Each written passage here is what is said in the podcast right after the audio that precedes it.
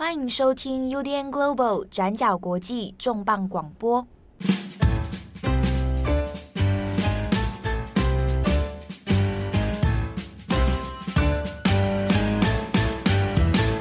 Hello，大家好，欢迎收听 UDN Global 转角国际重磅广播，我是编辑七号。今天的重磅广播题目，我们要来聊一个美国的教育问题，而且跟数学有关。好，那今天呢，我们中磅广播会邀请一位来宾，是我们上一次在节目中有曾经诶、欸、邀请的对谈嘉宾哦。我们欢迎转角国际的专栏作家，让路给小鸭的新颖。我们欢迎新颖。嗨，大家好，我是新颖。我目前在清华大学的幼教学士后学分班担任讲师，那主要的角色就是培育呃未来的幼教的老师，对，进到现场。啊，因为新颖本身是教育专业。对不对？呃，哪里哪里？好，好啊，新颖好久不见了啊！我们在节目中啊，再一次的这个同台登场。嗯啊，那因为新宇之前是在 Boston 这个从事教育相关研究嘛，嗯，学习学习。好，那今天的题目呃，特别会针对几个美国的教育现况哦，来来讨论。那这边跟跟大家先说明一下它的一些新闻进度啊，其实主要呢。是在美国的加州，那现在正在争吵一个题目呢，是有关于所谓的数学课纲。好，那一般会叫他说是一个新的课纲内容。那这一份内容呢，就引发了很多正反不同支持的意见。好，那现在呢，这个不光是加州哦，现在相关的议题也延烧到了东岸其他城市，也在讨论说，那到底美国的数学教育怎么做才比较好？啊，那这边先跟大家讲一下，就是为什么这个课纲它会出现一些争议点。那主要呢，这个加州的新课纲其实讲起来，它也不是说非常新呐。哦，它其实是二零一九年的时候就有在做一些内容的补充。那只是呢，近期这一个补充内容幅度比较大。哦，那它需要经过很多像公听会啊，好，那一些这个呃评审的过程，那才要决定说未来要不要来通过。好，那这份课纲里面几个重点，就是被大家最拿出来，近期变成一个混战的点呢，是在于说，针对数学教育这一块，啊，他为了在数学教育上的公平性，啊，那比如说学生之间可能会有成绩上面的优劣分别，那为了让大家啊比较相对弱势的数学学生呢，能够有增加他的自信心，那干脆在课程上面来做一个统一的调整哦。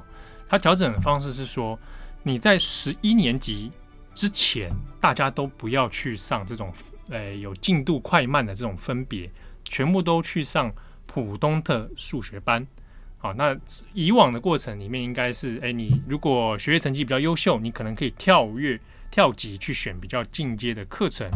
那新课纲的建议是说，十一年级之前呢，你都不要做这样的事情哦。那在高年级的部分。也取消了，比如说在十六年级，你取消了微积分这种比较高等的啊相关课程，取而代之的呢是用其他，比如说统计学啊，哦相关的课程来来代替哦。那这样的方式是说，尽量不要让诶诶比较有学业成绩优秀的学生提早去接触到相关的这种进阶数学。那诶你这样这个教育施行下来，可能会让弱势的学生呢，他更加的呃不利哦。那他这边呢，在课纲里面到底有提到说，呃，本来应该在这个七年级，有些学生就会开始学习代数了啊。那他要把这件事情把它往后推，你不要那么早学到哦，可能会推到八年级或九年级再来学。那整体而言呢，也会把课程的设计哦，朝向比较简单化的方向来进行。那其实乍听之下，就我一个数学很烂的一个人来说，就我很早就发现自己数学很烂，会觉得听起来蛮赞的。好，当然就这一点上来讲，其实在加州就已经引发了不少的争议哦。那其中有几个点，我们会一一后面再来细节来谈。当然，最主要还是说，诶，有人会觉得这样是不是让一些相对比较有才能的孩子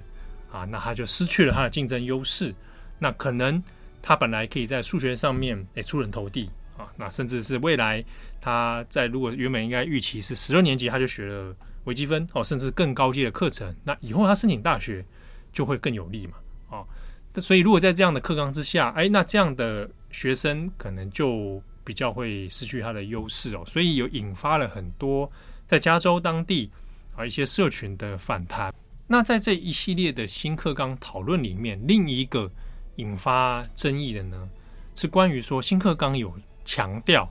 以后的这种数学教育课程哦，它要导入一些比较是社会正义、社会议题进到数学课程里面。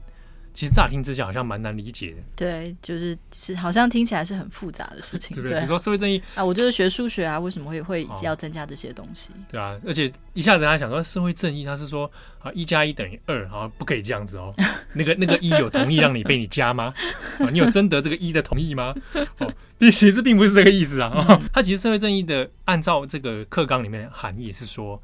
哎，我们在教育现场的时候，对老师在题目设计上面，其实你可以导入一些社会议题，对，比如说课程它它有提供一些范例啊，哦，这课纲里面有范例是说，哎，比如说我们题目上来设计说我们怎么算呢？哈，比如说一个城市里面它的经济成长是如何，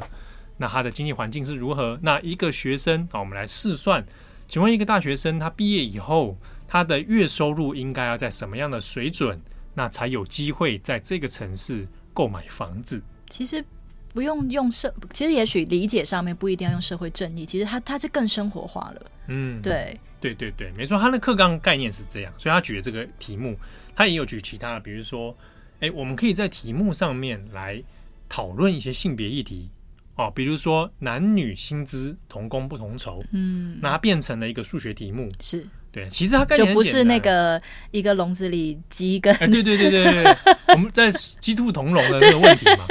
好，那是用鸡跟兔，那可能今天换成性别的，我把题干换一下嘛。哦，那可能会带出一些哦，有这样的题目。那甚至他也讲到蛮细节的，比如说我们题目中不要再是传统性别刻板印象啊，爸爸在干嘛，妈妈在干嘛。啊，爸就像我们常常小时候，爸爸在看报，妈妈在做家事，是稍微在题干上字词去变换一下，好，那来达到这个效果。那又或者是说，哎，我们怎么样用教育课程、数学的课程来解决一些可能正在发生的社会议题？嗯，比如说它里面有提到像环境，啊，那它有讲到几个项目啦，比如说呃呃捕猎捕鲸鱼的问题，那我们可以来算关于鲸鱼的数量。啊，关于它的这个生存，啊，那跟环境的互动，那或者这个近几年当然大家都在讲的气候议题，啊，那气候议题它里面有很多相关知识的数据，啊，碳排率啊，然后等等这些怎么用数学来理解、来计算啊？所以它的概念，所谓的这个 social issue 或者 social justice，它是这个概念在里面。当然，这个。课程概念是这样哦，但是出来之后，大家解释其实也有各种各样啊，尤其涉及到社会问题的时候，好，那在加州就引发了一些泛政治化的讨论哦，比如说呃比较保守的哈 Fox News，他就会觉得这一定是民主党的阴谋啊，就是说啊，你看我这个这么单纯的数学算式而已，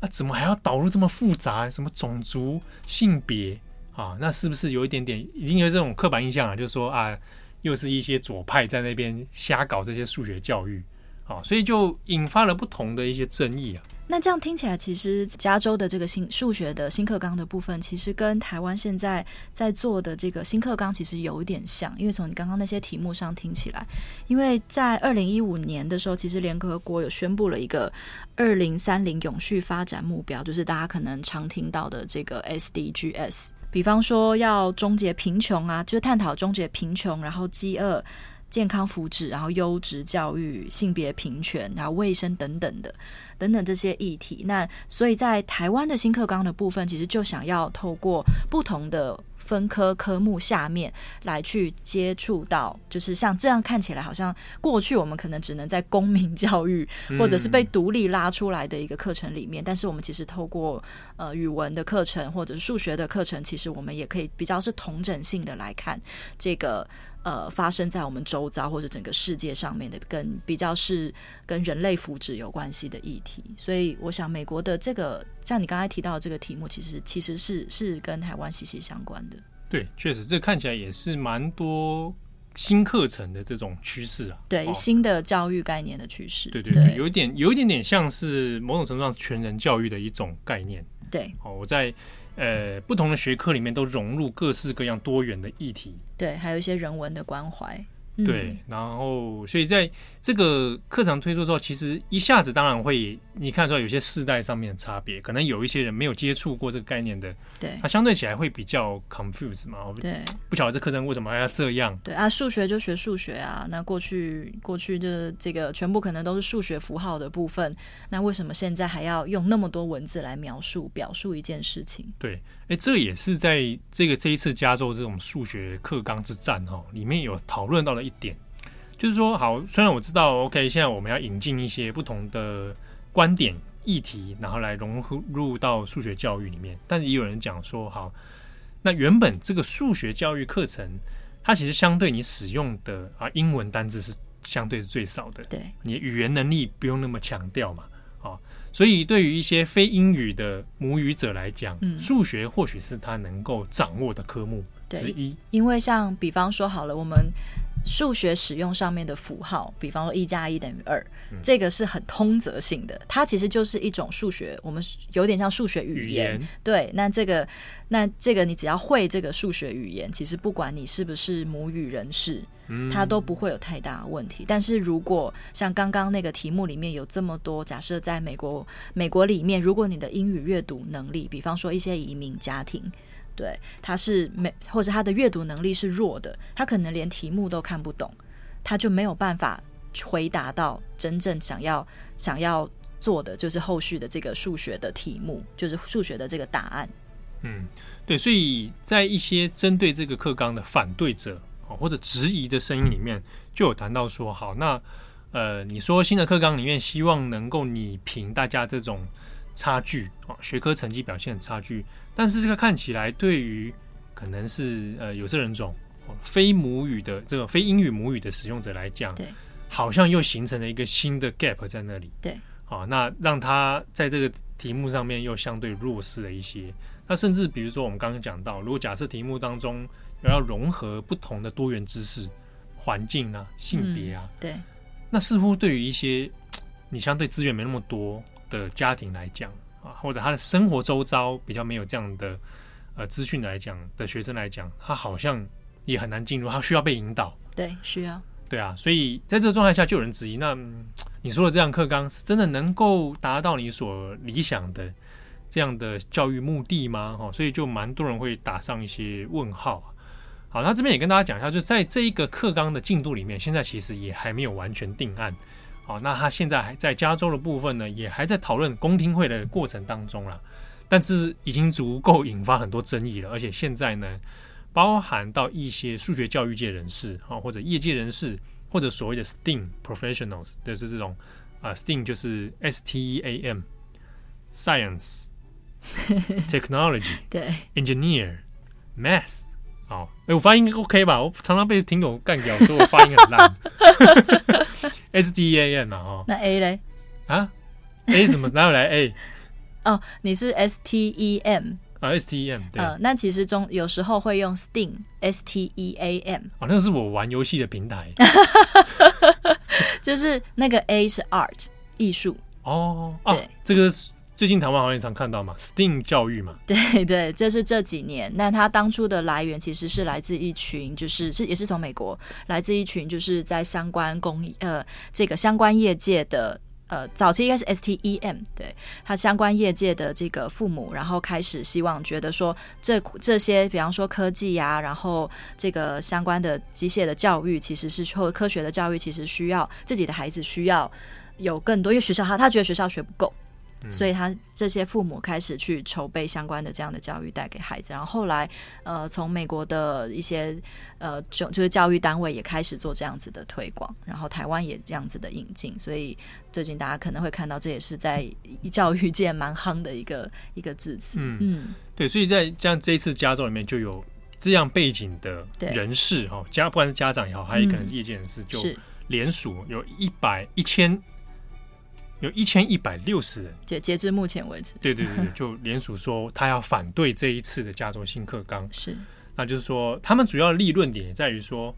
好，如果把一些比较高等的课程取消掉或者延后，那对于学生的未来求学，甚至他的晋升到大学，就看不见那个优势，那甚至有人怀疑担心呐、啊，他高中如果没有学到微积分，那进大学很难衔接。如果他将来要走这一行的话，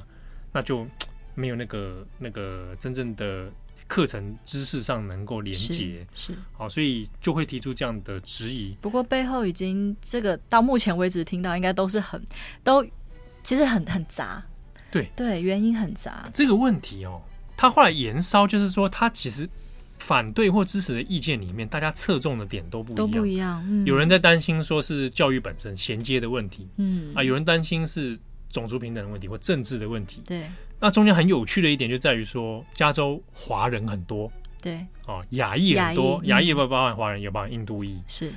那之中华人的反弹蛮激烈的。嗯。因为认为说，哎，很多华人孩子不是要数学上面就刻板印象，大家觉得数学好像比较强。是。那不就把这些孩子的优势去剥夺掉了吗？或者对他的资源剥夺掉？对对，那这个的确也是在这个课纲里面，他原本是希望能够拟平的，就是发现，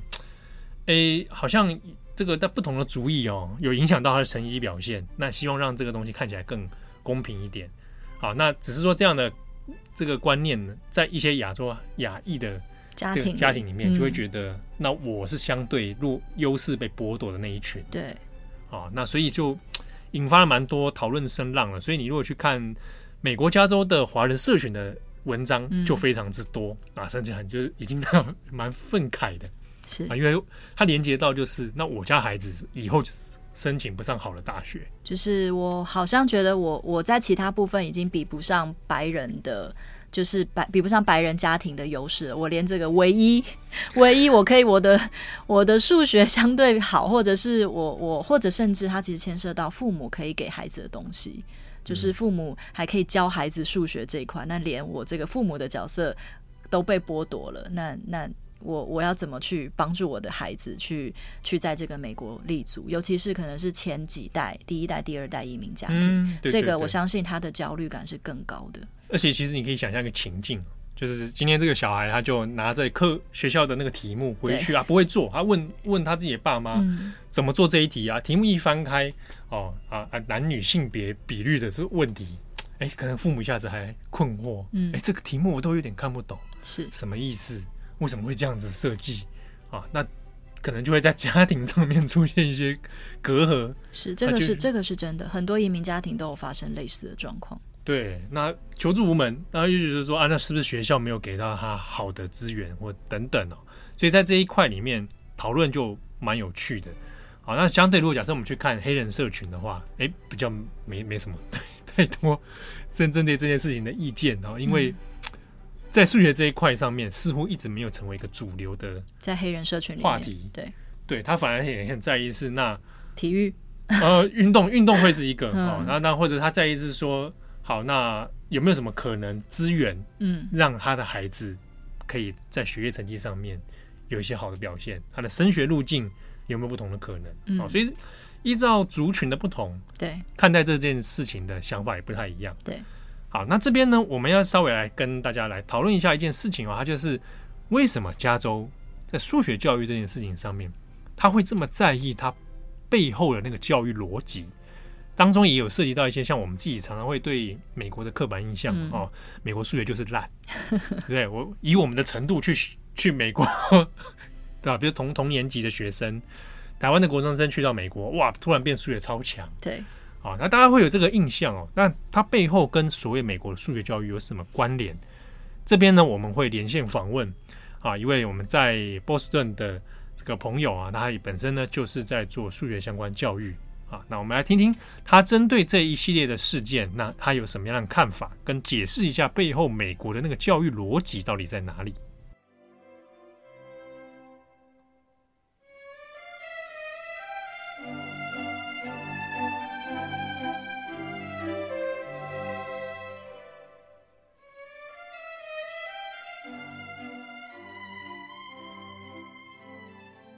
好，那我们今天的 podcast 呢，我们就很高兴邀请到 e v o n。好，那哎，这边可能先请 e v o n 我们简单介绍一下你的学经历，然后目前现在的大概工作会是什么？OK，好，我叫英文名字叫 evon 啊、那个中文名字叫刘奕新。那我是一九九二年的时候来美国念啊、研究所的，所以后来在 Tufts 拿到博士。然后拿到博士之后，因为我比较怪咖，就去教幼稚园，然后教幼稚园教了差不多十多年之后，刚好那个 Lesley 大学有一个教职，有一样工作机会，所以就变成是我说从幼稚园老师当到幼稚园老师的老师，那所以就在呃 Lesley 的幼教系教了差不多十年。那现在新的工作是在那个哈佛的哈佛教育学院的一个研究机构，叫做零点计划做研究员。怡凤跟新颖是之前在美国就认识嘛？对，就是我们是学姐妹的关系。因为我听新颖说，就是怡凤她在呃美国那边的时候，有特别还有针对比如说幼儿的数学教育这一块，嗯，来来有一些这个研究啊，或者实真真正的这个教育实行。嘿，是对我对幼呃幼儿的数学有兴趣，是因为我其实我最有兴趣是就是创意。就是要有创造力，要怎么样教孩子才会有创造力啊、那后来发现说，说在说艺术啊、文学啊这些有创造、有有 creativity 这些，好像做的人蛮多的。这个好像已经就是啊，反正美术就当然这些很有创作力。可是事实上，数学跟科学方面也需要，也也需要创作力，也需要 creativity。然后，所以我就对于啊、美国，特别是美国一个数学教学上面有一些方法能够让。数学变成一个有创意的活动，那所以我是从那边开始觉得有兴趣的，然后慢慢就是，本来我大学博我博士本身写的那个论文是跟文化比较有关的，但是后来开始教小朋友的时候，就越慢慢慢慢越来越对数学要怎么教才有创意有兴趣。那后来在 Leslie 教的时候，就是教这个数学教材教法，然后就一直往那方面在做。好，那因为像我自己啊，就是一个从小大概就是很早就发现数学很烂的一个。那你应该很后悔没有提早遇到 Yvonne，因为 Yvonne 在推广的数学很有趣，他是很多时候是用身体在玩数学，对不对？对，对，嗯，对。其其实像这样的数据，我至少在我人生成长经历里面，我好像还没在台湾看过啦。大部分我台湾里面讨论的还是以学科成绩这个方向，然后啊，你会有多少分数，然后用来作为升学判断用的。那因为讲到。这一点嘛，其实，在台湾也有很多类似这种数学，像课纲啊或学科的争议。那最近在美国，其实也比如说以加州啊西岸为主，其实蛮多这样的关于这种 framework，就是诶数学的课程框架，好数学的课纲，嗯，好有一些不少这种讨论啊，就是说，诶我在我听起来可能会觉得还不错，啊就是把数学好像变得相对简单一点。尽量不要让大家变得好像说，哎，有的部分太难，然后有的人比较可以从中从数学里面突出啊，有的比较就相对弱势一点。可是它其实引发了不少讨论，对，是不是可以请 Yvonne 来跟我们稍微谈一下，就现在这个 framework 这件事情，它到底引发了哪些问题？嗯嗯啊，我想我先从新数学是什么开始讲起好了，因为我觉得很多不管是在台湾或在美国啊，很多人对新数学有些误解。那所以新数学其实第一第一点已经不新了，是大概是美国大概在六零年代的时候，因为苏联先上月球，然后所以就是变成这个，就是就是他们叫 Sputnik moment，对，是太空竞赛。那所以那时候说要数学改革，那时候的新数学到现在是这个新数学，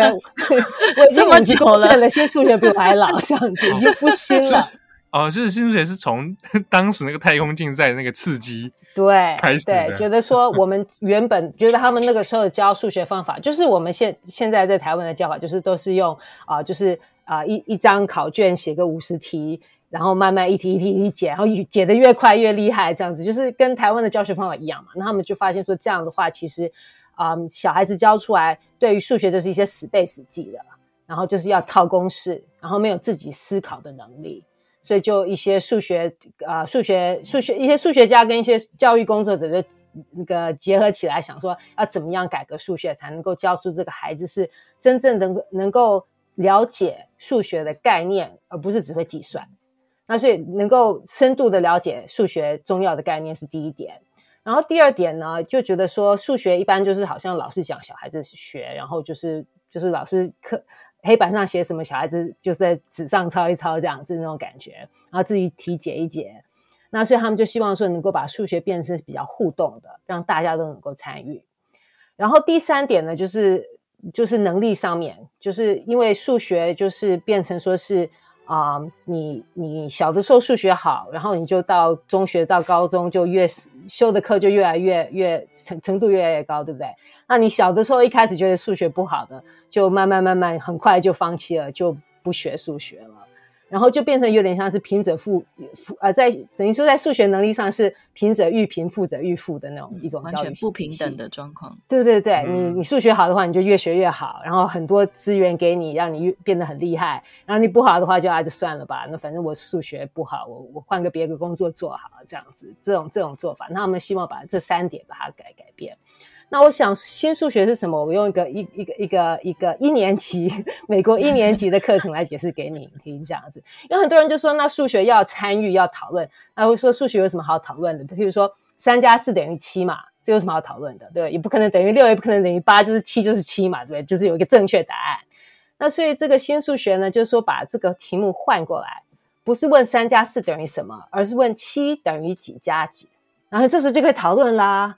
因为你七可以是一加六、二加五、三加四、四加三、五加二、一加六，就不止一个正确的答案。然后你孩子就可以，你给他七个东西，让他自己面搬拨拨来拨去，看拨两组到底是一组多少这样子。那所以你就变成说，就有很多角度可以来介入这个七等于几加几，而不是说有个小孩说三加四等于六，错。然后 有个是啊，谁会知道啊？七我知道啊，好聪明。然后那个错的那个人就越来越挫折，以后就不喜欢数学，对不对？所以就大家都可以讨论。然后讨论之后呢，所以就是就是这个大家参与的意思。但是讨论之后呢，你就把孩子都想到的哦，你每个人想到一个是正确的哦，不只是说要正，就是是不是正确要小孩子自己来证明。他说，譬如说有个小孩假如说啊，四加四是七，好，你上来。解释给我们大家看看，你证明说四加四十七，那孩子一一一坐在，哎，然后哎，居然不是哦。然后因因为你如果把那个整个那个老师教得好的话，那个整个数学课是很活泼，然后大家都会犯错，所以没有人觉得说啊犯错好丢脸。然后说哎，好像有点差哦，哎，谁能够来帮他？啊，就换一个小孩说啊，我知道，我知道，你你用三试试看。三加四，哎，就就就对了，好棒好棒，这样就很大家都一起很开心，说三加四这样。所以你并不是说所有的答案都是可以的，而是说大家来讨论，就是讨论点很多。然后讨论完之后，就把黑板上写一堆，对不对？我们找到的是一加六，六加一，二加三，哦不，二加五，五加二，三加四，四加三。然后老师就说，哎，这个一加六跟六加一这一对，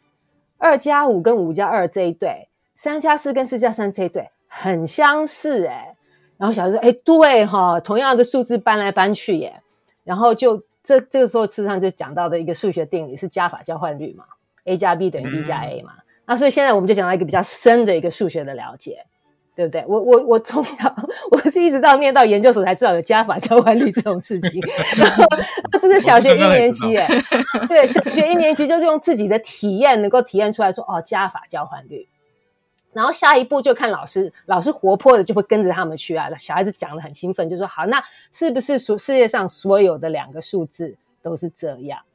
嗯、你们能不能找到两个数字加起来换过来不一样的？一样。那我们大人都会觉得说啊，当然不可能啊。可是你想想想看，你小学一年级才刚发现这种加法加法交换率的时候，当然就觉得说，哎，对哈，那我要来试试看。那如果啊、呃、加二加九呢？那如果很大的数字一百零三加 一百零五呢？就是就是那种他们就会开始想，哎，是不是真的每次两个数字就会这样变来变去？那你到了这个时候的话，就变成说你可以就可以开始那个按照能力分类了嘛，对不对？那种很会很会计算的小孩，让他们说好，你们负责所有二位数的，你们去找找看有没有数字不对不一样的。啊，那种只会一只手的，就都是。五五加就是两只两只手 手指头比来比去，也可以加来加去，对不对？那可是大家都全班一直在想一个，到底我们能找不到两个数字是加起来不是不符合加加法交换率的？然后他们想到的就写了一黑板，然后整个你上完课就啊，大家一起看黑板都很有成就感。你看我们发现这么多都符合加法交换率的数字，这样。那所以就是这个就是所谓的新数学，就是你。观念很深，因为我们现在讲的是加法交换律，我们大家都能够参与。然后呢，在而且最主要是在参与过程当中，就是真的是真的是就是你所谓的数学家现在在做的一些研究，就是说某某以前从来不能解的问题，现在有人解出来了，对不对？那所以你跟小孩说这个加法交换律是真的是正确的吗？有没有人能够证明这是错的？这实际上是一个数学，真的一个数学的挑战，是一个真正的数学思考的一个挑战。所以他就这样子一个很简单的，也不是很简单啦，就是这样的一个课，把这边全部包进去了，所以就不是三加四了。那你说哦，这个设计的这么好，为什么五十年来美国人数学还是这么差？这个问题就在于说呢，刚刚不好意思问的，对，问题为什么为什么这么五十年来还没有还没有就是没有成果？那我觉得最主要是两点，第一点是就是我觉得其实就是大人不大人不能谅解了。譬如说，假使说哈，你说这个这个呃老师有很有创意的问小朋友说有没有什么世界上有没有两个数字不符合？啊、那个加法交换交换律的，然后这个小孩回家，妈妈问他说：“你们在学校学什么？”他说：“我们老师说有数，世界上有两个数字不是，我们要找那个两个数字不是符合加加法交换律的。”然后家长一听见就说：“啊，这什么新数学教的都是假的，教什么小孩说 a 加 b 不不等于 b 加 a，对不对？”那所以就是这样子，就觉得家长家长不支持嘛，因为家长自己不、嗯、没有体验过。所以不能够了解说老师为什么要跟小孩子有点像讲相反话来刺激他们去学习，对不对？嗯嗯。然后另外一个是，我觉得很多时候就是自己老师没有被这样教长大的。这个新数学事实上不是只是教一个数学，而是教一个新的思考方式。然后没有这个思考方式训练的老师，很难知道说这个教这样的这个争议在哪里。所以呢，他们可能就拿了这一课这一课，想说啊，什么什么给小朋友讨论那个太太浪费时间了，我们就不要那个省略好了，就直接教他们二加五跟三加四跟一加六这样子。那所以人家本来一门课可以弄到好大好大的一个一个，就是弄到三位数、两位呃三三位数字、二位数字加来加去都可以的那种，变成说只教三个数学程式，就是数学的那个三就三个。三个，然后三个都等于七，然后就觉得说这好笨哦，为什么教了三个？答案都是七，教了三个，然后慢慢就是老师就会觉得哎这样子没有意思啊，这样教半天我我学生程度都不好，只人家比 you know 人家那种十倍十倍的一张一张考卷就五十个五十题这样在写的，那我教了一一一整天也就只有三个三三个程式这样子，就觉得这样不好，所以就会觉得说啊那这样那这样不然我我再补充好了。然后他们就补交一个哦，四加四啦，五加五啦，什么几个位数加个位数啊，自己再补充。那补充之后补到最后又变成是一页五十题在里面解嘛，对不对？就回到老，又回到他们原本受教育的方式。所以就是美国，我觉得美国就一直卡在，就是有点像那个，就是就是一个循环啦。你那个老师教的不好，教出来学生也不太懂，然后就是一直又等到那些学生长长大要当老师，还是一样的这样做法。那我觉得我自己过去在啊、我在美国也快要三十年了。那我觉得看他们的这个，我觉得不同的地方是在我刚到美国的时候，好像大家都觉得这个蛮新奇的，说哎，新的数学的想法。但是我现在看学生进来的话，大概一半一半，就是有一半的学生说，当然数学是这样算的，不然数学要怎么算？数学当然是很有创意啦，就是从小就老师就是就是那种运气好的小孩，从小就遇到好老师的。啊、呃，就觉得说，对啊，数学当然是这样，这有什么好稀奇？那有另外一半说，啊，从来没有看过有数学是这样教法的，还可以讨论哦，好稀奇哦，就是变成一半一半啦。那我是希望慢慢慢慢，可能就是我们本来是，当然是希望说，已经花了五十年了，对不对？希望也许再花个二十五年，可不可以把另一半又接上来，就会慢慢变成，因为我觉得这个变成说是目的，不是只是一个数学教育的改革，而是变成一个文化思想的改革了。没错，对，那所以文化思想要改很久啊，哎、嗯，对，哦，我都可以想象说，像这样的教学方式，对于某一些呃，比如说以华人为主啦，在美国的华人为主，嗯、他可能就觉得这个太慢了，因为我们都比如说背九九乘法表，嗯，我马上就解题了嘛，哦，我用背诵的方式，那我速度效率比较高，那我讲求呃节省时间，而且我效率高，可以马上取得高分啊，那高分就对我升学有帮助啊，我以后在。社会上就可以干嘛干嘛，可以想象说，在这个教学之下，的确会有一些人是在这件事情是觉得没有办法接受的。嗯嗯嗯哼，对，我觉得的确啦，你什么东西要背比较快，就为什么小时候不懂？我觉得我们在台湾长大，就是懂或不懂，背起来就是就就算了，对不对？那我觉得两点啦，一个是你背背起来的确是很快，可是你背到你背不完的时候，你会会到某一点，因为你不了解了，就背背不了了，因为不懂的地方太多了，背不下去了。我是我我就是那样子，我背到差不多国中还都背得起来，到高一之后突然数学我就不懂了。太多背没有背到，就是太多背的东西没有没有贯通啊，背不起来。对，背不完了，就突然数学就垮掉了。我是差不多高一高二那时候垮掉的，就是垮得很快。所以我觉得小的时候，你看一二年级的时候可以背什么背得很快，到了差不多你如果真的不懂的话，到某一个年纪就真的是就是不懂，他已经塞不下去了。对对，要背的东西太多。对，然后我觉得另外一点，我自己本身觉得比较重要，就是说你教孩子背东西哦。等于是在教他们盲从，就是什么东西都不要去自己去思考，嗯、就是人家教你讲什么就把它背起来就是了。那根本就是没有自己没有在训练一个会思考的小孩。是，所以我觉得那个是比较比较大比比较大的问题是在那里啊。对，好，那这样这一次在加州引发了争议啊，然后我看到也蛮多就是在讨论说，哎，那如果我现在推行一个新的这个 framework 这个东西。那我希望拟平大家在数学上面的这种差异。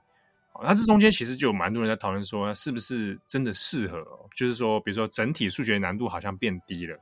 然后呃有才能的同学好像没有办法凸显他的优势，但是用这个方式呢，去让比较相对可能呃经济优势或者他因为一些因素他的成绩比较差，但可以用这个方式让他得到更多机会。但现在在加州也会有这个讨论。嗯嗯，呃，这个其实是比较复杂的问题了。我觉得，嗯，第一个来说的话，我我我对于，嗯，其实加州的那个数学的课纲啊，不是那么新，事实上就跟 Common Core 加一点点而已。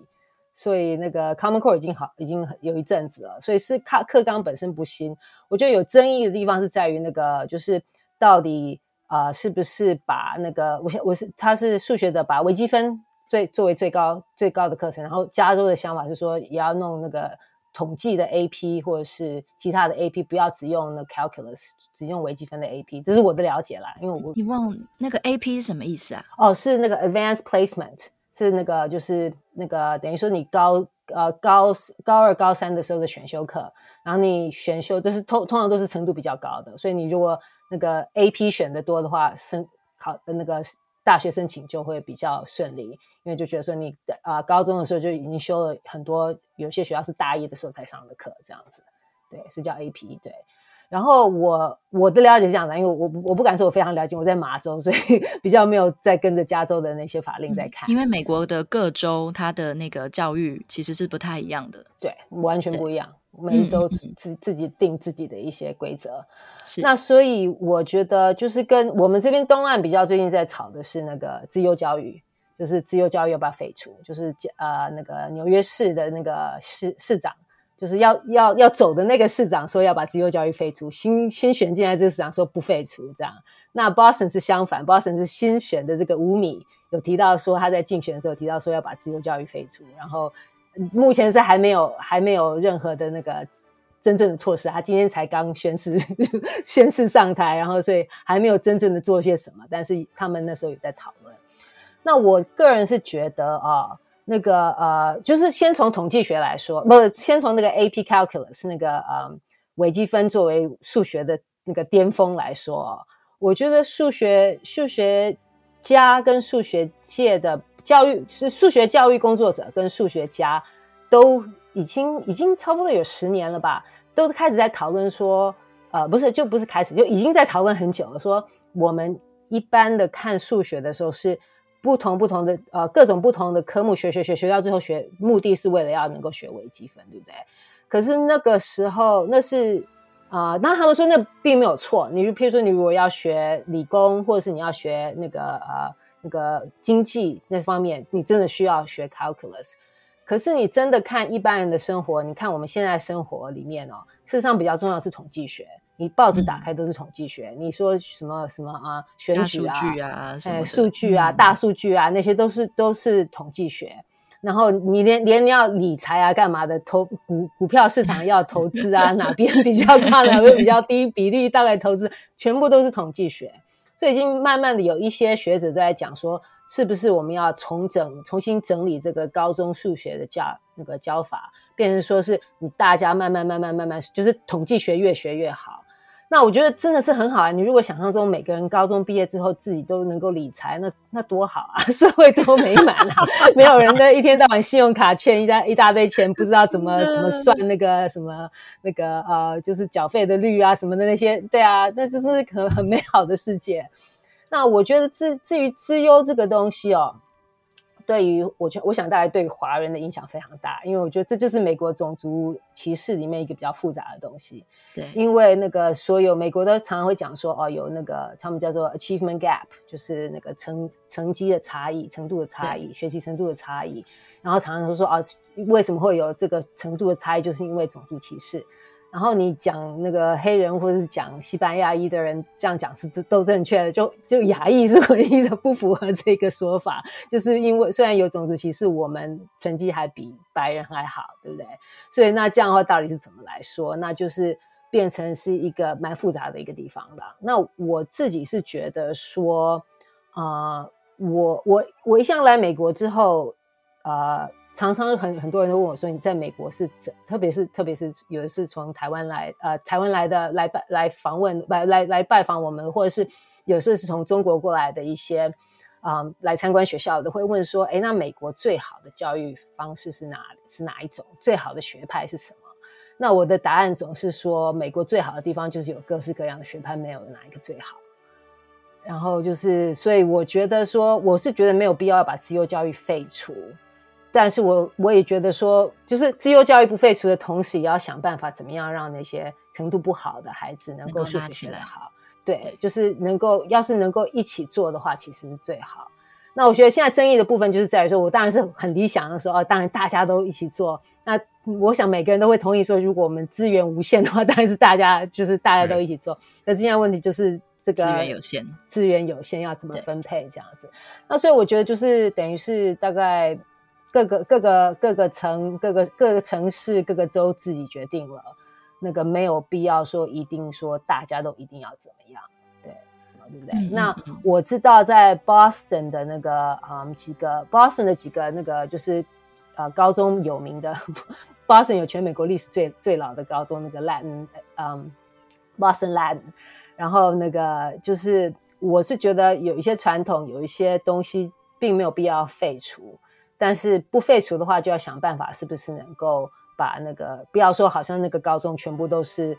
家里最有资源的那些人，对，就变成资优跟资源是相等的。那我觉得那个地方倒是稍稍微要要把它想办法把它解除啊，对。嗯，但是怎么样解除真的是很复杂。嗯，因为台湾也是有一阵子有非常多的资优班。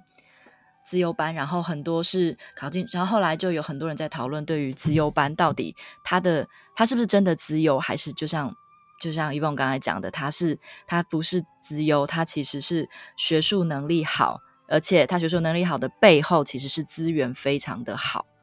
对这个部分的分配其实有问题，所以后来有一阵子就是这个资优班就减少非常的多。所以现在在美国或是在 Boston 这边，是不是？就像 Yvonne 刚才讲的，其实还是还还是都扣在一起的。对对，都是对都是。那我觉得比较那个，嗯，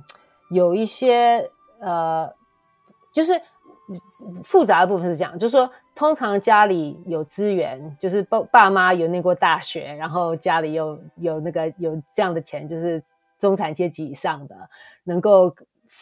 能够愿意。为孩子教育花很多钱、花很多心思的那些父母，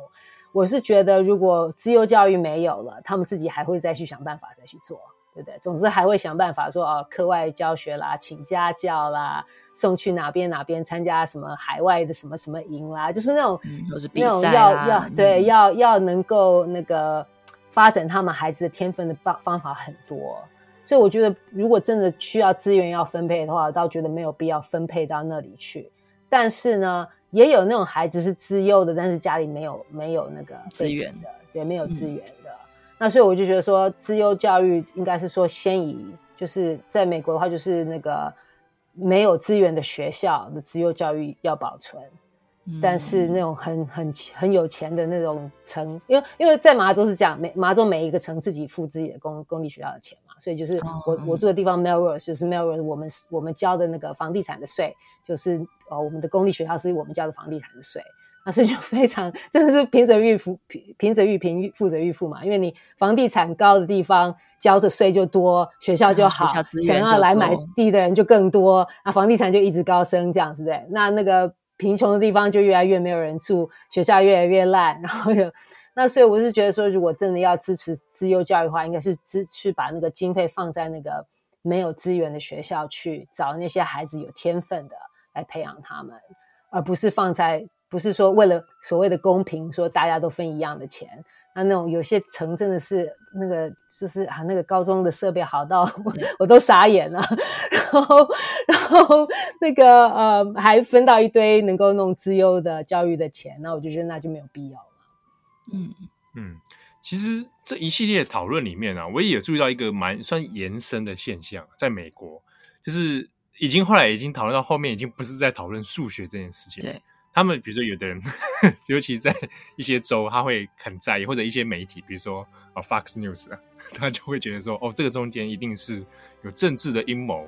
所以我看到后面的话题已经变成说，啊，整个擦掉，有人想把那个、嗯、呃，social justice 啊，这种社会正义的观念啊，导入来染指我们的这种单纯的数学，然后说就是啊，就一定又是某些人的阴谋这样。其实到后面的讨论，我就看到已经是这样的分叉了。可是以旺刚才讲到一个很重要的是，他的确，如果这个教育拉到资源分配这件事情上面，嗯、那个东西就不是那么单纯了。对，全部都还是卡在资源不足。嗯，对啊。我是觉得其实教育从来不是很单纯的啊。那个教教 就美国是 education is politics 嘛，就是教育就是政治啊。嗯、哎，是。那那个我是我是觉得，当然了，当然很多都是炒作的啦。其实现在美国闹得很大，就是 CRT 嘛，critical race theory。对对对对对。对，然后又把它全部扯到这里面去了。嗯，那我呃，我我我是觉得是这样子啊，就是这些争议哦，你真的问在教书的人哦，我们自己教书人本身是觉得没真没有什么好争议的，对，就是教书人本身没有觉得这什么争议的。其实现在的老师，你如果去问现在老师，他们觉得最辛苦的地方是那个孩子已经一年半没有没有上过学了，回来就是、嗯、哦那个情绪跟那个嗯，就是社交上面的发展都很差很多。非常非常辛苦，非常非常辛苦，就是孩子会乱发脾气的，会就是重的是乱发脾气的，然后轻的是，我我最近在跟一个朋友讲，他说小孩子会忘记说哈，你不能你在在真实的课堂里面不能 mute。所以你要想讲话的时候，不能就这样讲话了，因为他们在家里是反正是 mute 嘛，然后要跟旁边人讲话就讲话的，然后就说就讲话讲到一半就讲话的很讲的很大声，还不是小声偷讲，还是就啊就来来来，然后就发现说啊他他忘记说不能 mute 这样子，所以就是真的是疫疫情底下之后。回归的是一个对，对，非常的困难。所以你说真的问老师，老师其实比较比较在意这个，没有人在讲 critical race theory，也没有人在讲什么数学是不是变成那个，连那个都是比较是媒体在炒作啦。哎、嗯，最后我其实也有一些一些刻板印象的问题也想问啊，就是到现在其实大部分如果谈到呃在美国的数学教育，还是会认为就是哎、呃、普遍应该是亚裔啊，亚裔里面包含比如说华裔或者印度裔。啊，他们的成绩一定都是比较好，然后白人就是呃相对差一点。然后我其实有看到一些，比如说我常关注一些黑人社群，他们自己讨论，他们也会拿这个自己这个当玩笑在开开自己，就说啊，那黑人是数学就很烂 之类的。嗯嗯。可是这些事情，呃，一方面可能是一个网络上那一种呃开玩笑，可是在现实中，它还是这样的趋势吗？是，对，哦、是。现在你看那个所有的那个高中一些那个嗯，就是高中的数学有关的 AP 那个那个选修课程，几乎就是大部分都是。如果如果那个层里面有牙医的人啊，如果当然有些层没有牙医的人，那是不会，但是也是以牙医的人占居多。对。然后我觉得美国有一点在文化上面，我觉得比较嗯跟我们很不一样的是，我们觉得说你数学好，你数学不好可以可以学，可以。可以好好认真学啊，认真努力啊，会成绩会进步。美国人就比较觉得数学是这种天分，你你有天分或没天分，所以你就不会就不会了，你反正就是没，你就生出来就是没天分的人了，嘿。所以就是比较不会说哦，那我就还可以再继续努力，因为觉得啊，我反正就是没有天分嘛，那就不不用不用再继续去搞这些了。所以背后是有这样的假设，认为这也是我想问的，就是刚才提到资优教育这一块，对，因为资优教育里面它包含的层面，为什么要把数学包含进去？这是我一直不了解的地方，是是会认为数学本身它会是一个。它是一个资优，是天生认为数学能力好，而不会觉得这个数学后天是可以把它培养起来，是有这样的假设跟概念吗？比较比较，嗯、嘿，而且而且特别是就是美国人自己也会说嘛，自己也在反省说，哎，我们他们从来不会说有人那边自夸说啊，我根本就不会读书，我我那个字我都看不懂，这样子都觉得说啊，我虽然有这个有有点 dyslexia，就是会、会觉得不好意思，不敢不敢，还阅读障碍不太敢承认，嗯、对不对？可是数学不好，大家都完全没有问题啊，我数学就是很烂啊，啊那个要要比如说要算小费的时候啊，我不会不会不会，你算你你算就好，你算就好这样子。啊就不会觉得说啊，好丢脸，我不会算小费，这样就觉得说反正数学不好是蛮常有的事情，对，所以就是那一点上面文化上面是真的很跟我们亚裔的人很不一样啊。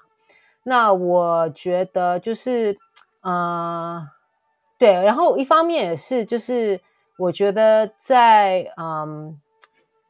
这这有的时候会变成我我我觉得啊、呃，有时候会遇到一些亚裔的朋友，那他们是说。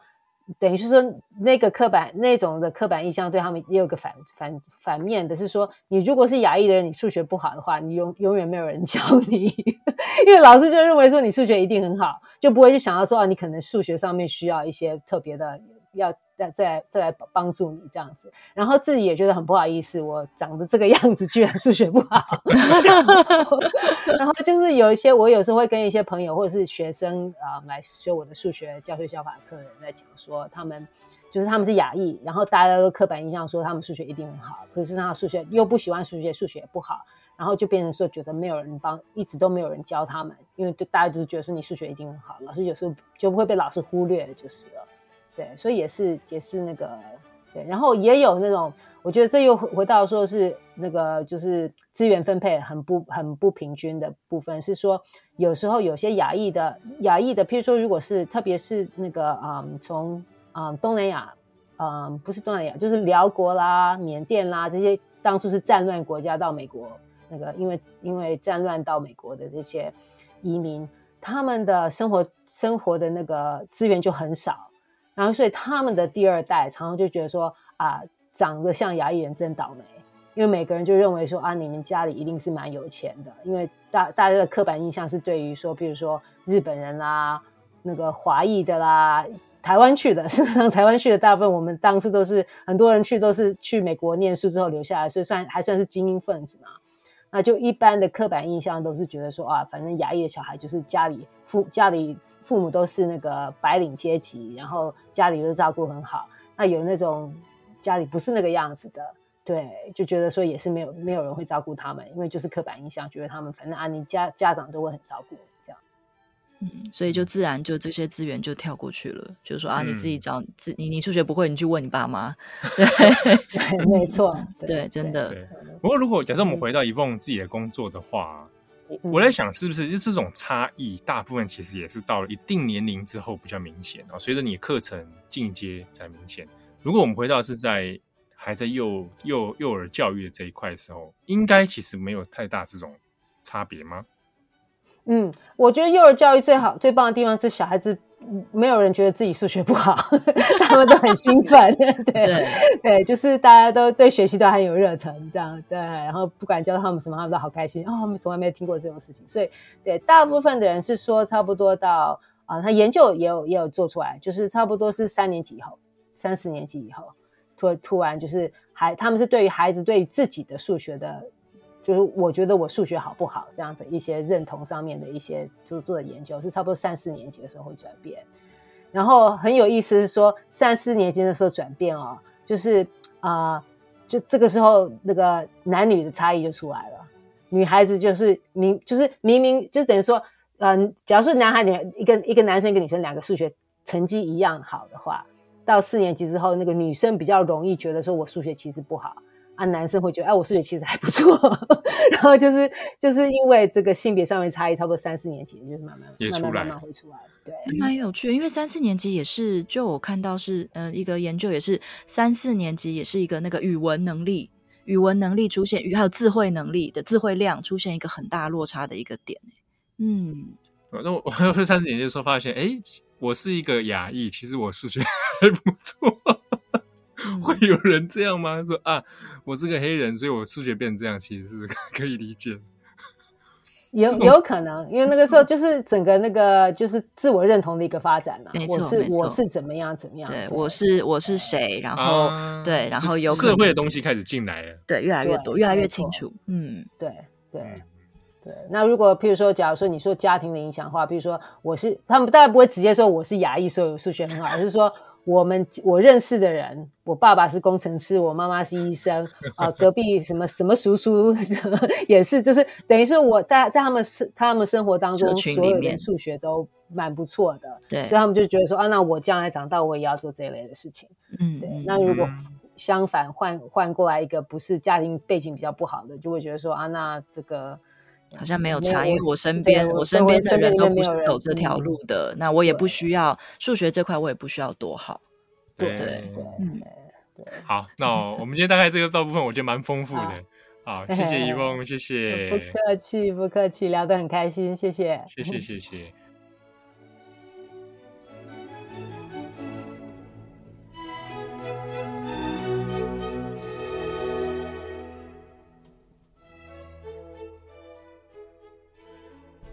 好，那我们回过头来看一下这一次家中的新课纲哦，其中有一点其实东西岸里面讨论的这个重心不大一样，但我觉得蛮有趣的，就在于说在课纲里面有谈到一点，就是建议学校建议老师们不要对学生哦去称呼他说你是很有天分，你是很有天赋的，嗯，啊，他用的英文就是 talent 跟 gift，嗯，啊，那这两个字就是说。他的理论是说，因为你去这样称呼他哦，那一来可能是有的孩子因为因此获得自信，但万一有一天他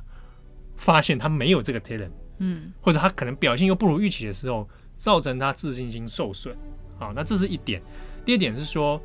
用过用这样的方式来区分的话，好像把学生区列区分出一种优劣差别，是，好，那用这个 优劣差别，那似乎就不太符合公平的这个概念。那之中里面也有讲到，是有发现说，你称呼他 talent 或者称呼他 gift 这件事情，已经有存在着一些种族阶级的问题。那美联社这边有提出一个统计数据，就是在美国里面，你会被这样称呼或者被视为是所谓天才儿童的比率呢，白人是超过七成。啊，就讲，哎，天才儿童里面超过七成是白人，其次才是亚裔。啊，亚裔学生只占了十二 percent 而已，啊，很少。那剩下的才是黑人跟 Latino，嗯，拉丁拉丁族群。对，嗯，那这样的区分里面就会认为说，好，那是不是在所谓的天才儿童 gift talent 这些概念里面，诶，种族的这个区分就已经非常明显了。那用这样的方式，如果我们在继续在教育现场里面使用的话，好像不是那么公平，或者助长这样的差别。所以就会说，哎，我们以后不要再做这样的，哎，称呼。那甚至在课程编列上面，也不要用这样的形式去来区分学生哦。那可能大家在亚洲啦，哈，可能会一下子很会很困惑，说，哎，我难道我不能称呼一个学生，哎，你很棒，你很有天赋，哎，你很有才能呢？哦，这件事情我我不能称赞他这件事情吗？好像就是有点 confuse 的地方了。不过，其实刚刚你讲的事情有两个层面啦，一个是资优教育本身这件事情，就是它是不是真的是属于资赋优异？那资优的概念，资赋优异，对，资优的全名是资赋优异。那其实它的概念就是，你可以想象，呃，一一群一群人里面，其实我们多数的人，它这是一个中型曲线的概念，就是多数人是集中在中间，它是我们就是一般的状一般的智商。但是有一些部分的人，在前端的这个他的智商高，那这个智商是天生的，它是高的，那我们就是会分到资资优、资富优异。那他可能会需要，的确会需要一些资优的特别的教育。如果让他在一般的课程跟一般的孩子上上课的话，他可能会觉存在就是他的他都会了，为什么老师还要叫他跟一般的同学进行一样的课程？所以资优教育有它的呃一群人会有这样子的需要。那另外一个极端，就是我们现在比较可能比较讨论的，或者是我们被视为是弱势的，是就是特殊需求的孩子，特殊，所以有另外一块特殊教育是在针对各种障碍的孩子，那他们可能也他们也会需要一些呃特别经过教育整理过或提供他们需要的教材跟学习方式。对，这边这这边的这种障碍，它可能只包含的样式很多，啊，对，身心障碍或者是智力智力障碍、阅读障碍等等的。对，那这个的确是呃，这个就是自负，这个是自负优异的孩子，他可能他的确需要这方面的。但是另外一块你提到的其实是称赞的方式。对，因为一下子我那时候还看说哦，不能称赞哦，这个还真的是。嗯我一开始想说，哎、欸，这个是的确是美国人在想的事情呢，会不会有出对孩子讲什么，造成他一辈子我难以抹灭的？可是，在美国的确有一个讨论是说，呃，之前美国有一派的流派，而且其实蛮久的，就是对于孩子称称赞孩子是。他必须就是他，他会要要很多的称赞他。他认为孩子需要自信，所以他会很给予很多的称赞跟鼓励。你好棒哦，你讲的很赞，对你很很棒。然后就是他也，Awesome. 然后也不会，也不能去。过多的跟别的孩子做比较，所以我常会举个例子是说，呃，我自己的经验是我原本我在美国求学的时候，我老师要发功课，然后发那个成绩，就是作业成绩下来。那我想说，我已经离开座位，我要去拿。我既然这样，我就去帮我后面的同学拿那个作业。那那个老师的给发回去的作业都是盖着的。那我说，那我可以帮某某某拿作业，老师就很严厉的拒绝我说不可以，因为你会看到成绩。然后我我那时候被拒绝，我有点吓到。我说，嗯，我帮别人拿作业不是 还好吧，小事一桩。对，而且是过去在台湾，我是被感被被就是被赞赞赏的一个动作，就说啊，你帮别的同学，你好棒。结果我那天感觉到一种。很失落跟跟挫折，觉得为什么我不能帮同学？后来老师好好好的跟我讲，就是说，因为你会看到别的同学的成绩，那这个成绩是成成绩是很很 personal 的，是很个人的。那同学不可能也不希望看到被你看到他的成绩。嗯、那像我们过去的经验，就是我们的成绩从第一名罗列到最后一名，全部就放在那个榜单上面嘛，在学校榜上，你全部都看得到。发给每人一张带回家嘞。对对对对对，然后或者是老师一张一张，可能有些老师。老师生气起来用丢，唱名用丢的，你又考零分，你又考几分，对不对？大雄出去罚站，对对对对，所以像这些鼓励，在美国很长一段时间是是在教育在推广的，但是他们发现一个很大的问题，在这样被可能是被过度鼓励跟过度保呃过度这个保护的一个状态下面，很多有些孩子是在高中毕业之后连自己的名字都不会写。一个非常基本的的状况，所以后来他们在对于称赞，并不是说要把称赞拿掉，而是在称赞上面，他必须要很小心。就比如说，比如有些学生在这种过度称赞之下，对，有一点呃盲目的自信，对，到盲目到自。就是自大，对，自大了，已经不是自信啊。然后说什么都觉得自己是对的，对，没有错，没有错，都听不下任何的建议。哦，就是比较走向已经极端化的状态，极端了，没错。所以他们后来在有在讨论跟推广的一些方式是：你可以鼓励，你可以称赞，但是你必须要很具体。就比方说，呃，你假假设你你认为这个学生他的呃绘画能力很强，你可能在看他在创作艺术作品，那你要跟他说的是。不是只是你很棒。哦，你画的好棒，对，他就句点没有了，而是说，哦、呃，我你我觉得你你的这个作品，呃，我觉得你很画的非常的好，然后因为你使用了很多老师刚刚甚至还没有讲到的，比方说混色的颜色啦，或者是呃，我没有讲到的是，你可以尝试用不同的颜色，但是你你你做到了。哦，要要讲很具体，很具体，对。但是这个对于一些老师来说是个挑战，就是有些老师可能也不会哦。因为对，但是这个没有这个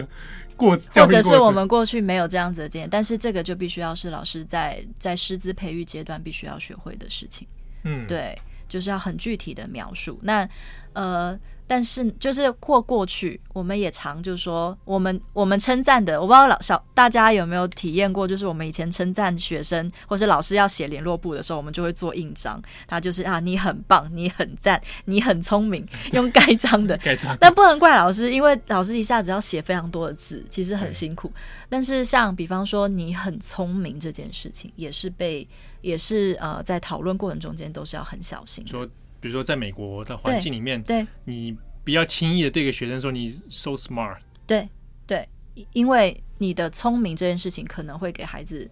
就像刚才说的过度的期待，或是他的聪明点在哪里？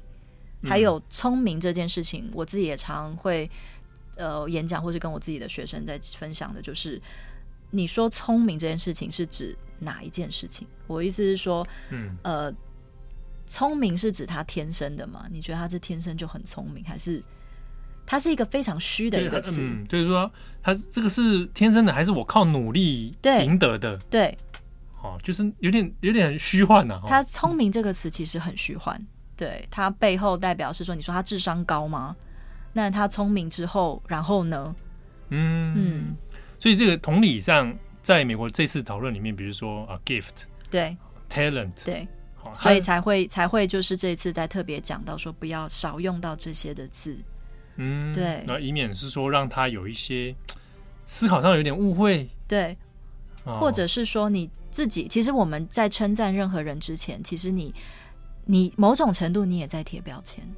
嗯，对，哦，这个其实所以你可能并我们可能在称赞的时候并不知道，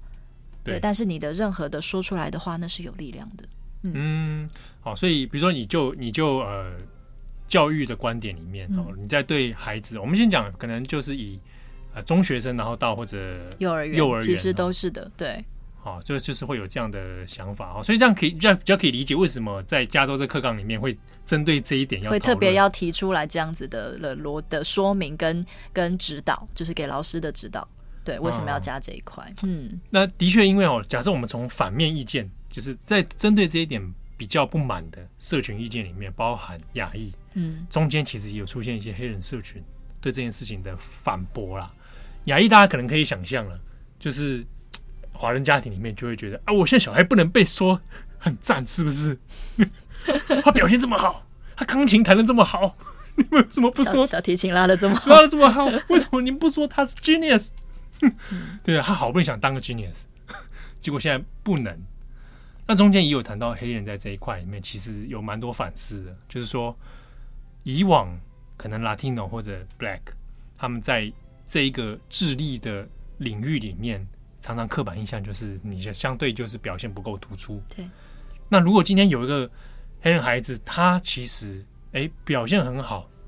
他可能期望是我被称呼，我让大家知道我是有 talent，结果现在又不能了，那好像我的那个突破点好像被弭平，大家又更加看不到我。哦，我失去了那个我我本来可以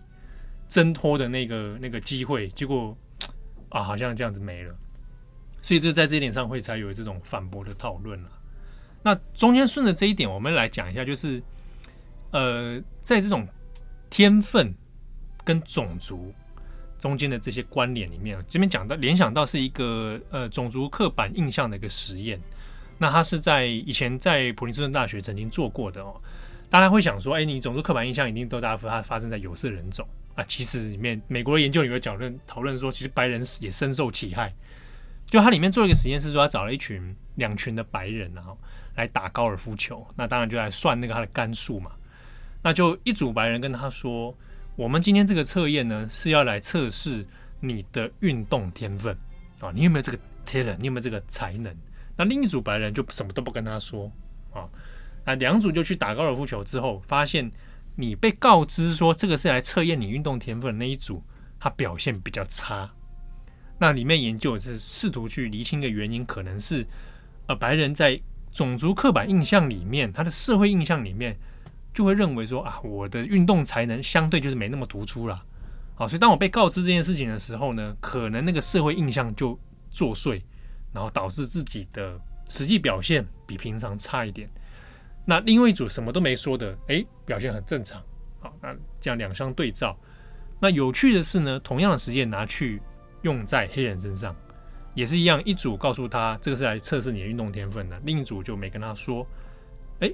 黑人这两组呢，表现没有什么差别哦，都还是差不多哦，都还一样的水平哦。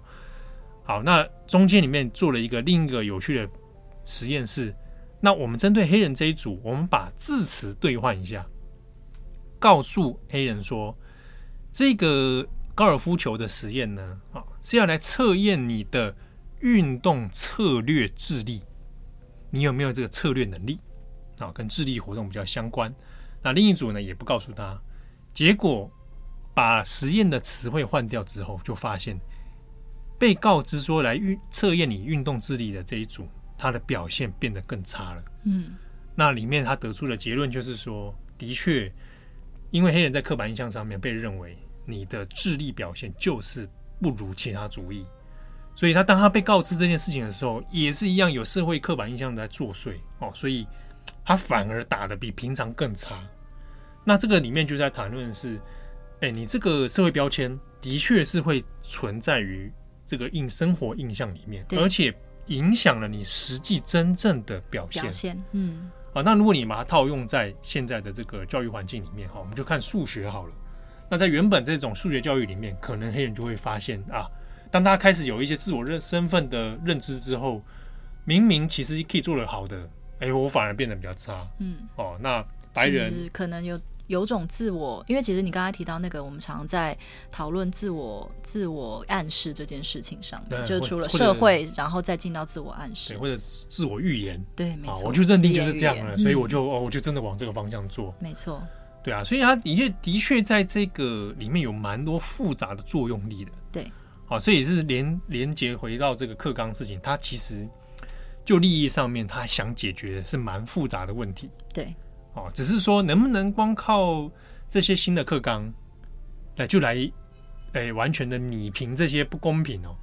其实是有难度的啦。应该是说一开始可能他们在如果是教育界，其实是想的比较简单，嗯，对。但是在深圳其实很多的教育政策都会，因为说实在，我们常常在讲教育，因为每个人都受过教育，所以大家都会觉得教育。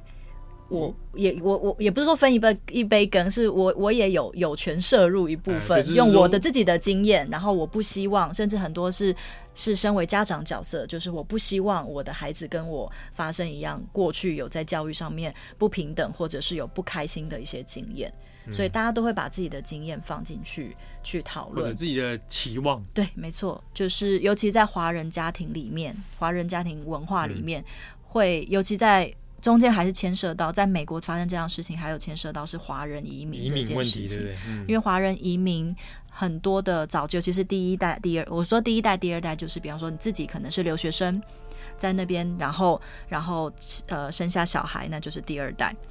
很多这样子的家庭，他想要留在美国的其中一个甚至蛮大的原因，是为了自己的孩子教育。所以中间的确有可能有些家庭觉得他。当初要留下来的这个选择，结果竟然被美国政府或者是当地的政府剥夺了。嗯，对，就是我原本留下来，就是希望我孩子可能过去在台湾念过九九乘法表，他在相对的确相对呃，在美国的表现好像比台湾的好。结果现在我可能的呃留让他留下来，然后发展他优势，或者是他未来可能更能接近在台湾达不到水平的这个这个可能这个成就，结果现在达不到了。对，那就会就会觉得我那我留下来的意义是什么？所以在这个部分的情绪就会出来。没错，好，那现在在相关的新闻讨论里面哦，现在也在讨论是说很有趣一点的，因为二零二二年美国的期中选举要到，是那教育问题，大家本来一开始还想说应该还好吧，哦，虽然说美国其实教育问题一直是一个争论不休的内容哦。但这件事情开始有点影响到选举了啊，因为前阵子的几个像维吉尼亚州啊，各州一些选举里面又开始在打教育题目，对，而且发现是有效哦。比如说之前这个讲到这个批判种族主义啊，到底要不要在课中课程中实行？诶，竟然变成了一个号召选票的一个题目。它很紧紧绑住的家庭家庭的选票，对。所以到明年二零二二年这件事情，它可能还是会变成一个战场哦。所以在讨论里面有讲到说，哎，有搞不好会从加州开始扩散，嗯，扩散到其他的地方。那就这一个加州的新课纲来讲呢，